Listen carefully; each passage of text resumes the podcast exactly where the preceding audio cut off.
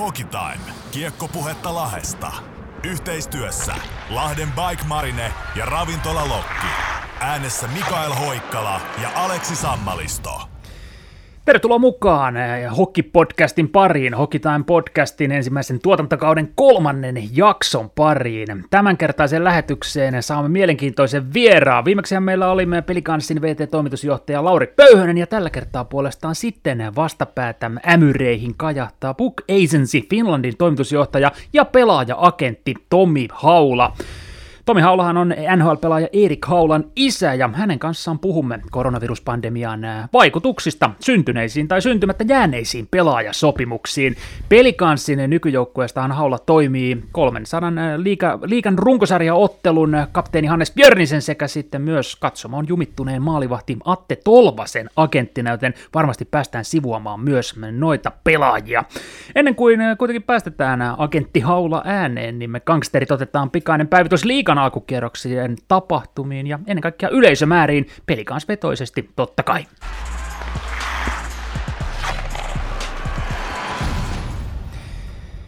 Kotimainen jääkiekko-liiga, sen runkosarja, on käynnistynyt. Takana on muutamia kierroksia ja sarjat kärkenä painaa odotetusti, voidaan sanoa, Oulun kärpät puhtaalla pelillä.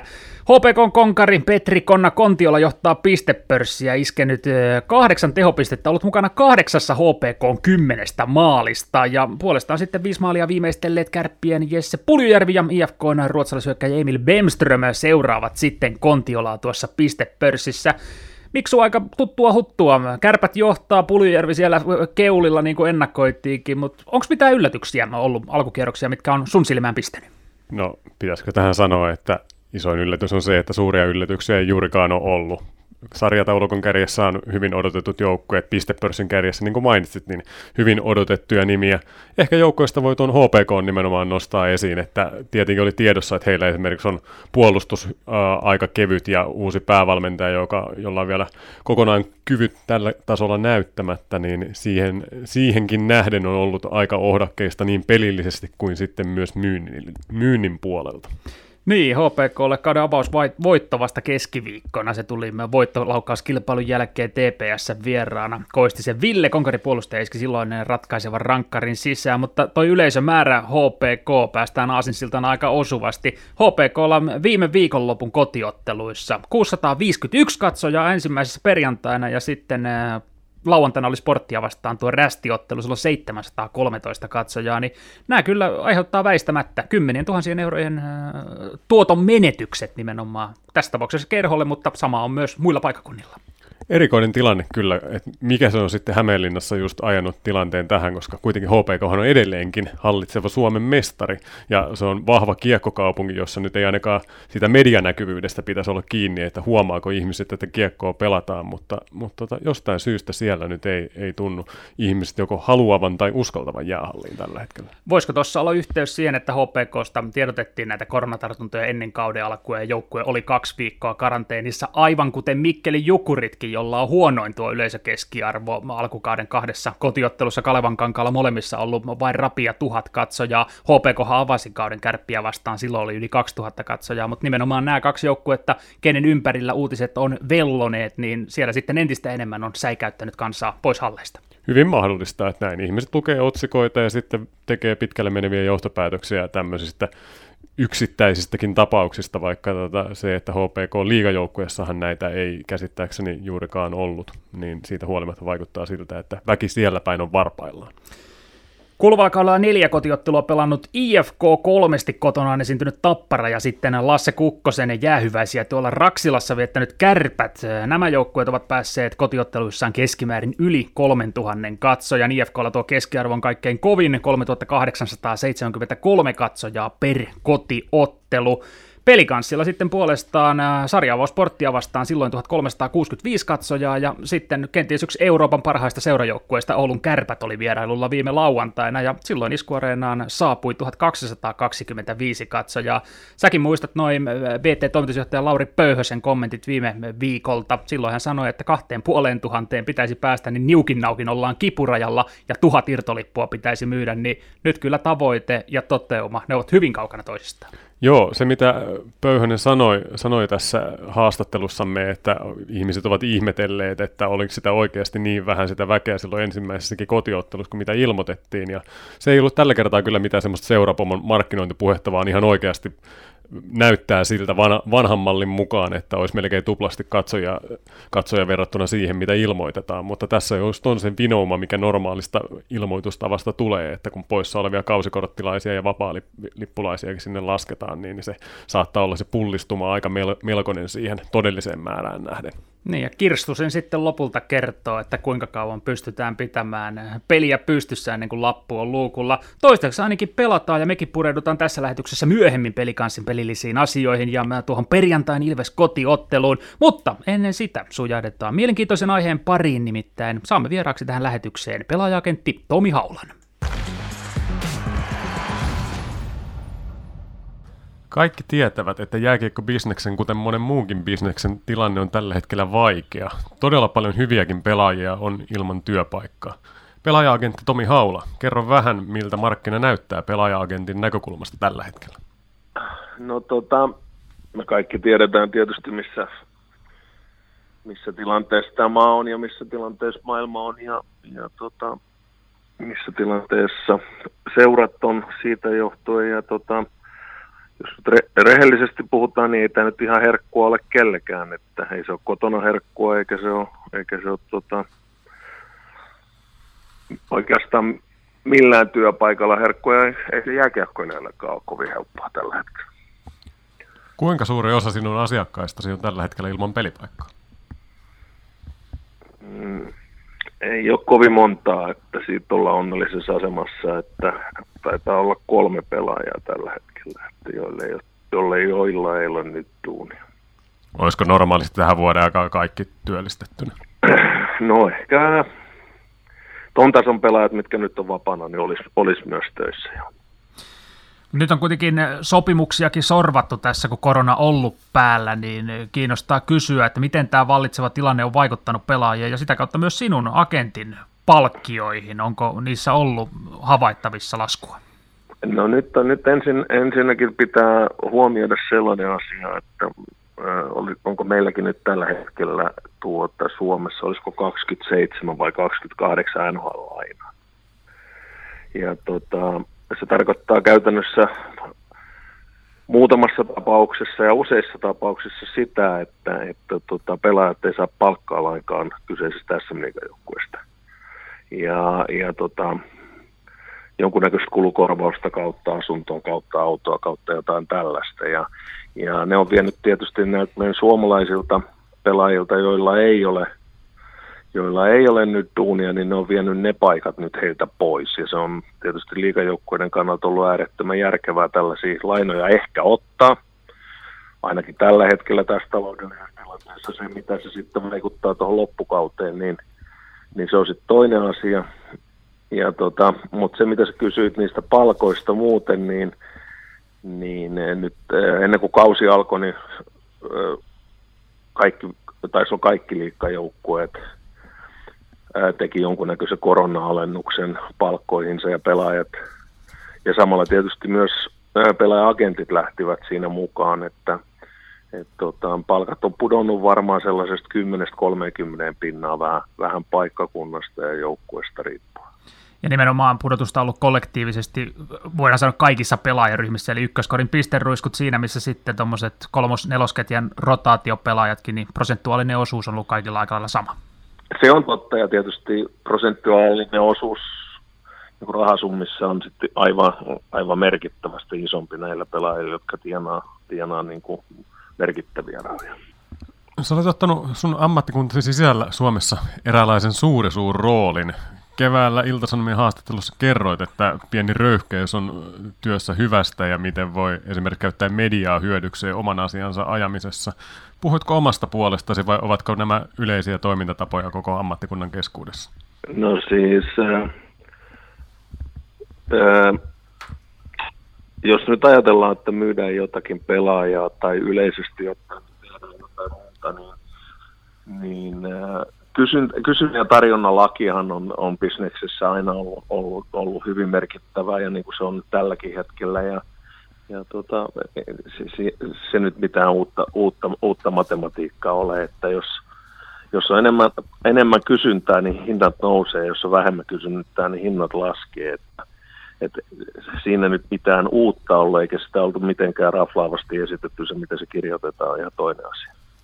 Niin, no, sä otit silloin ihan konkreettisen esimerkin siinä haastattelussa, että pelaaja on vapailla markkinoilla ja perässä useita seuroja ja alun perin on lähtötasona 80 tonnin vuosipalkkapyyntö. Sitten agentti alkaa soitella seuroihin ja mahdollisesti toimittajillekin levittää pikkasen ehkä tietoa, että on siirtymässä sinne tai tänne ja alkaa syntyä kilpailu ja painetta ja sitten kohta saattaakin olla 100 tonnia se vuosipalkka tarjous tiskillä. Toimiiko tällainen useinkin? Ää, hyvien pelaajien kohdalla kyllä Sama tilanne on nyt tällä hetkellä käynnissä, käynnissä Free Agent Marketilla, tu, Marketissa tuolla Pohjois-Amerikassa, kun sielläkin korona vaikuttaa, vaikuttaa merkittävästi ja, ja seurat antaa nyt tarjouksia tälläkin hetkellä sellaisia, jotka on 50 prosenttia ehkä siitä, mitä oltaisiin normaaliaikana ja, ja tota, toiset tarttuu ja toiset ei tarttu ja toiset odottaa ja, ja, to, ja ajattelee, että, että, tota, että markkina paranee tai kiinnostus paranee. Että hyviä pelaajia on kuitenkin tietty rajallinen määrä aina ja, ja tota, joukkueet vaan paranee sillä, että ne saa parempia pelaajia. Ja, ja se, että otetaan pelaa, mikä voi olla muutaman, muutaman vuoden päästä, tai pelaa, mikä voi olla tulevaisuudessa merkittävä pelaaja, niin hän ei ole sitä välttämättä vielä juuri tällä hetkellä. Ja joukkueet paranee ainoastaan sillä, että he, he sainaavat hyviä pelaajia. Ja tota, silloin kun hy, jollakin hyvällä pelaajalla on paljon kysyntää, niin meidän työ on tietysti se, että, että me mahdollisimman, mahdollisimman hyvä tulo tälle, tälle pelaajalle sitten hoidetaan, koska poikien, poikien tota, vuodet, jo, jo, joina ansaitaan rahaa, niin niitä ei ole ihan hirveän montaa. Että, että silloin oikeastaan pitää takoa, kun se on kuuma. Mutta useimmat agentithan toimivat tuota, enemmänkin kulisseissa, ja siinä taas sanot suoraan tämmöiset totuudet lehdessä, niin onko se sitten sullekin hyvää mainosta, että tuleeko joku sun asiakkaaksi, kun sä isossa lehdessä menet tämmöisiä sanomaan? Niin, se on, se on, faktahan se on, että, että kun tämähän ei ole mitään, tai mitään äh, ydinasetiedettä tämä, tämä yleensäkään myyntityö, vaan, vaan ne on ihan nämä samanpainolaisuudet joka paikassa, joka paikassa voimassa. Ja, ja ehkä mä joskus sanon vähän enemmän kuin toiset. Ja tota, se, että tuleeko sille enemmän asiakkaita ja ei sillä varmaan vähempääkään tule. Että Paikallisesti pelikansleiristä sulla asiakkaita myös löytyy, kapteeni Hannes Björninen sekä sitten maalivahti Atte Tolvanen, olet heidän agentti, niin tuosta Atte Tolvasesta esimerkiksi kiinni pelaajat sanoo aina, että haluaa pelata, totta kai, mutta pelikanssissa nyt kolme maalivahtia on Bartosakkia, Patrikaista ja sitten Atte Tolvasta, niin miten aktiivisesti olet Aten kanssa keskustellut hänen tilanteestaan tällä hetkellä, koska pelaajat nimenomaan haluaa pelata, mutta tässä koronatilanteessa kuplissa joudutaan elämään, niin vaikea pelipaikkaa hänellekin löytää. Äh, hyvin, hyvin vähän tilanne on nyt se, mikä, on, mikä se on. Ja, ja tota, äh, valmentaja ja valmennusjohto tekee siitä, siitä tota, tietysti, tietysti päätökset, kuka pelaa ja, ja kuka ei pelaa. Ja, ja vaihtoehdot siitä, että vaihdettaisiin seuraa, niin on, on tällä hetkellä niin huonot, että ei, ei, sitä kannata edes ajatella. Että katsotaan siinä vaiheessa sitten, kun NHL-lainat lähtee pois, että miten yleensä pelaajien kanssa toimitaan, että kannattaako silloin sitten katsoa, että jos, jos olisi paikkoja jossakin muualla, mutta tällä hetkellä markkinat on todella kiinni loppuun vielä tämmöinen inhimillinenkin kulma tähän asiaan, että jokainen meistä, ketkä saa töitä tänä päivänä tehdä, koska on paha tilanne, niin pitää olla onnellinen, niin voiko tässä sanoa myös niin, että, että Atte Tolvanenkin voi olla tyytyväinen siitä asemasta, että hänellä on ylipäätään sopimus ja työnantaja tällä hetkellä? No, niin voisi ajatella, että, että tota, kaikki, kaikki huippurheilijat tietenkin haluaa pelata ja haluaa, haluaa tehdä sitä, mutta, mutta niin kuin sanoit, niin, niin tota, töissähän kuitenkin on, että toinen vaihtoehto olisi kotona ja ei olisi ollenkaan töitä, niin tilanne olisi vielä paljon huonompi, että, että, että kun otit Atenesiin, niin tietysti Atte on sillä tavalla fiksusti ehkä elämänsä rakentanut, että hänellä on yliopistotutkinto ja, ja tota, ei jääkiekko ole hänelle ehkä sellainen asia, että hän pärjäisi loppuelämässään muutenkin, että et, tota, se, on, se on siinä se hyvä juttu heikot yleisömäärät ei ennakoi nyt liigassa ainakaan tilanteen paranemista. Päinvastoin on pelko, että kauanko kassat kestää ja pystytäänkö sitten pelaamaan. Niin mikä sitten siinä vaiheessa tulee ratkaisuksi, että tota, pistetäänkö pelit seis ja seurat maksaa palkkoja pelaamattomille pelaajille niin kauan kuin pystyy vai onko ennakoitavissa, että vielä lisää palkkaleikkuria tulee tässä nä- näköpiiriin? No nyt tähän Jyppi aloitti jo toiset tyyteet ja, ja, ja tilannehan on todella niin kuin kamaa. Et, tota, kukaan ei tiedä, mihin tämä menee, tuskin tämä nyt kauheasti parempaan menee.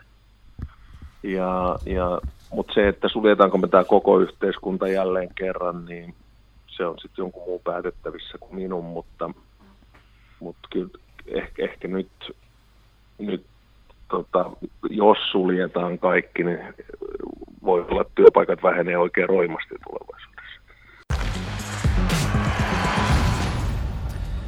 Siinä siis pelaaja-agentti Pageisensi Finlandin toimitusjohtaja Tomi Erikin isä Haula. Otetaan Miksu kiinni vähän äh, Tomin lausunnoista ja ehkä nyt pelikans vinkkelistä meitä kiinnosti nuo lausunnot Atte Tolvasesta tuossa. Kolmen maalivahdin dilemma. Mitä mieltä itse olet tästä tilanteesta? Meillä on kolme hyvää maalivahtia, mutta nimenomaan pelaajan itsensä kannalta hän haluaa pelata, ennen kaikkea saada pelituntumaa ja kehittyä. Tuossa nyt vähän viittasi Atte äh, Tolvasen korkeakoulututkintoihin, että hänellä on sitten muutakin, mutta tällä hetkellä hän on jääkiekkoilija ammattilainen, hän haluaa harjoittaa ammattiaan ja todennäköisesti myös kehittyä siinä. Niin, hänelle on jäänyt tässä nyt pelikanssa hieman mustapekka hän osoitti viime kaudella olevansa vähintään ok liigaveskari, mutta hän oli niin heikon joukkuepuolustuksen takana, että me ei tiedetä sitä, että onko hän oikeasti ykkösveskariksi Suomen liigatasolle, vai onko hän enemmänkin hyvä kirittäjä just jollekin toiselle ykkösveskarille. Pitää muistaa, että hän on kohta 26-vuotias, mutta pelannut ammattilaissarjoissa vasta alle 50 ottelua. Takana on pitkä tausta USA yliopistosarjoissa, mutta tota sieltä siirtyminen ammattilaistasolle on aina kysymysmerkki, varsinkin maalivahdilla, kun muistelisin näin, että esimerkiksi Tolvasen tapauksessa tämä yksilöllinen maalivahtivalmennus on ollut jokseenkin olematonta siellä yliopistosarjassa. Kuunnellaan tähän väliin pelikanssin päävalmentaja Tommi Niemelän näkemys tuosta kolmen maalivahdin systeemistä. Tämä seuraava kommentti on taltioitu 6. päivä lokakuuta ennen kuin pelikans vieraili tuolla Nordiksella IFK vieraana.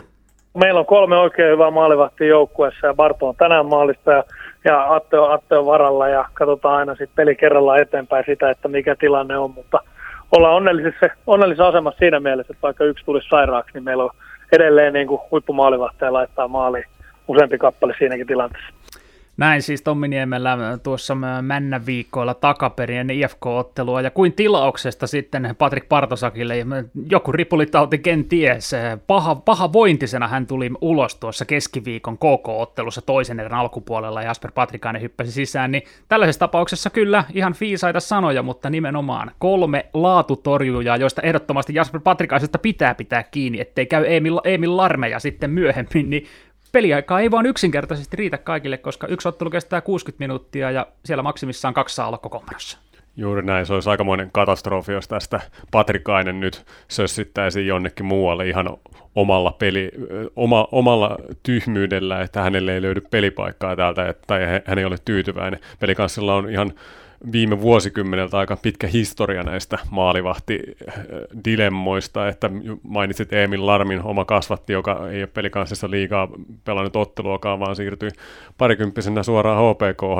sellaisen dropouttinen, ottikin siellä sitten heti ykkös, ykkösveskarin paikan.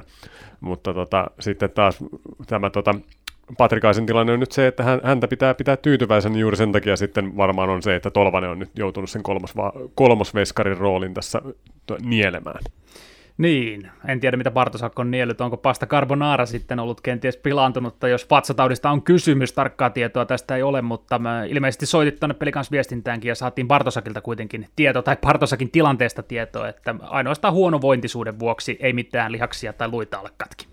Näin käsitin, että todennäköisesti on vielä tällä viikolla pelikunnossa, jos vaan tai ainakin niin, tällä, tällä viikolla ei ole yksi ottelu, mutta ilmeisesti ainakaan pidemmäksi aikaa ei ole lasarettiin joutumassa. Tuohon viikon viimeiseen otteluun perjantaina iskuarenalla pelattavaan Ilves-kamppailuun suunnataan katseita tämän podcast-lähetyksen päätös erässä. Ja otetaan myös silmäilyyn nuo pari edellistä matsia, kotiottelu Kärppiä vastaan ja sitten tuo keskiviikon voitokas Kouvolan vierailu. Niin, pelikans palasimme voittokantaan keskiviikkona, kun KK kaatui tuolla Kouvolassa Hannes Björnisen, Jonatan Tanuksen ja Iika Kangasniemen maaleilla 3-2. Kouvolan tuloksen valossa hyvä reissu, mutta sitten mua pisti ainakin silmään, minulle pisti silmään tuo ylivoimapelaaminen pelikanssin puolelta. Näytti vähän ajoittain siltä, että sitä ei oltu koskaan treenattukaan, ja varsinkin niitä lähtöjä, niitä rauhoituksia. Sinäkin muistat kaudelta 2011-2012, Ryan Lastoi kiekon ylös, rauhoitti pelin kulmaan, laittoi tilanteen pyörimään kuin Jesse Saarinen konsanaan, jos tässä voi tällaista käyttää, mutta eilen ei juuri mitään. Sooloilijoita pikkasen liikaa ja tuntuu siltä, että joko asioita ei ole sovittu riittävän yksinkertaisesti koko viisikon kanssa, tai viisikon sisällä on sellaisia taitoniekkoja, jotka eivät malta noudattaa näitä sovittuja asioita. Juuri johonkin tämmöiseen tämä viittaisi, koska siellä on todella hyviä kiekon ylö, ylöstoja, Lash ja Iikka Kangasniemi, joka mun mielestä on maltillisista tehoistaan huolimatta ollut alkukaudella erittäin hyvä. Tähän vielä eilen erinomaisesti onnistunut Alex Haatanen oli loistava kiekon ylöskuskaaja, mutta jostain syystä sitten koko viisikko ei ole ollut samalla sivulla, että sitä olisi pakkopeliä kunnolla edes saatu pyörimään, että ongelmat lähtee tosiaan sieltä jo oman pään ja keskialueen puolelta, että ne lähtösyötöt ja jätöt niin on ollut monesti aivan luokattomia, todella, todella huolimatonta.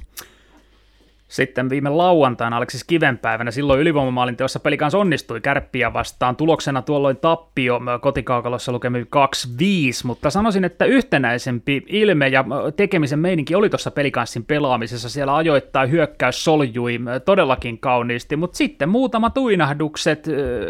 Nostan tässä nyt edelleen esiin puolustaja Oskari Laaksonen. Hän veti ruususen unta tolpilla, kun pyörällät ja jokiset puttailivat kiekkoa ohi Patrick Partosakin, niin tollasista eroon, mutta kokonaisuutena ihan hyvä peli.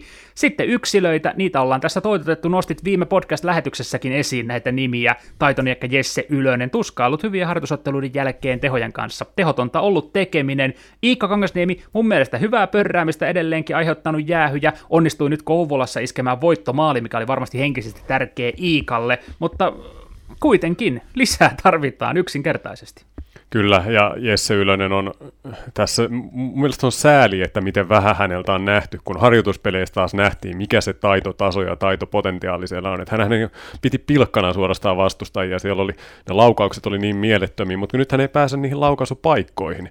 Ja yksi, yksi syy, mikä tässä mun mielestä valitettavasti hänen, hänenkin tota, taustallaan on, niin on, on se ketjukaverit, eli tota, yksi alkukauden selkeimmistä pettymyksistä, tsekki Rudolf Cerveni, joka tässä Otto Sompin poissa ollessa on, on tota sentterin rooliin laitettu, vaikka taidettiin alun perin vähän niin kuin laitahyökkääjäksi hankkia, niin Cerveniltä odotetaan kyllä selvästi parempaa, että hän on iso kokoinen, monipuolinen hyökkääjä, mulle se kiekollinen taito on vielä vähän arvotus, koska hän on kiekon kanssa ollut sen verran vähän, ja esimerkiksi sitten taas toi kärpät pelissä, hän, hän teki ensimmäisen maalinsa, ohjasi toisen, joka, joka sitten hylättiin, että, että voi katsoa, että oho, oli lähellä, että olisi ollut todella hieno peli, mutta sitten taas neljä maalia tasakentällisen omiin, se taas kertoo jostain. Tuo oli hyvä nosto. Saattaa vääristää usein tämä, että teki maalin ja oli lähellä tehdä toisen, joka sitten hylättiin, mutta juuri tämä pakkasta tuli miinus kolme pykälää muistaakseni tuossa kärpätottelussa, aivan kuten Ryan Lashillekin, joka on sitten seuraava mies, jota tässä hieman puntaroidaan.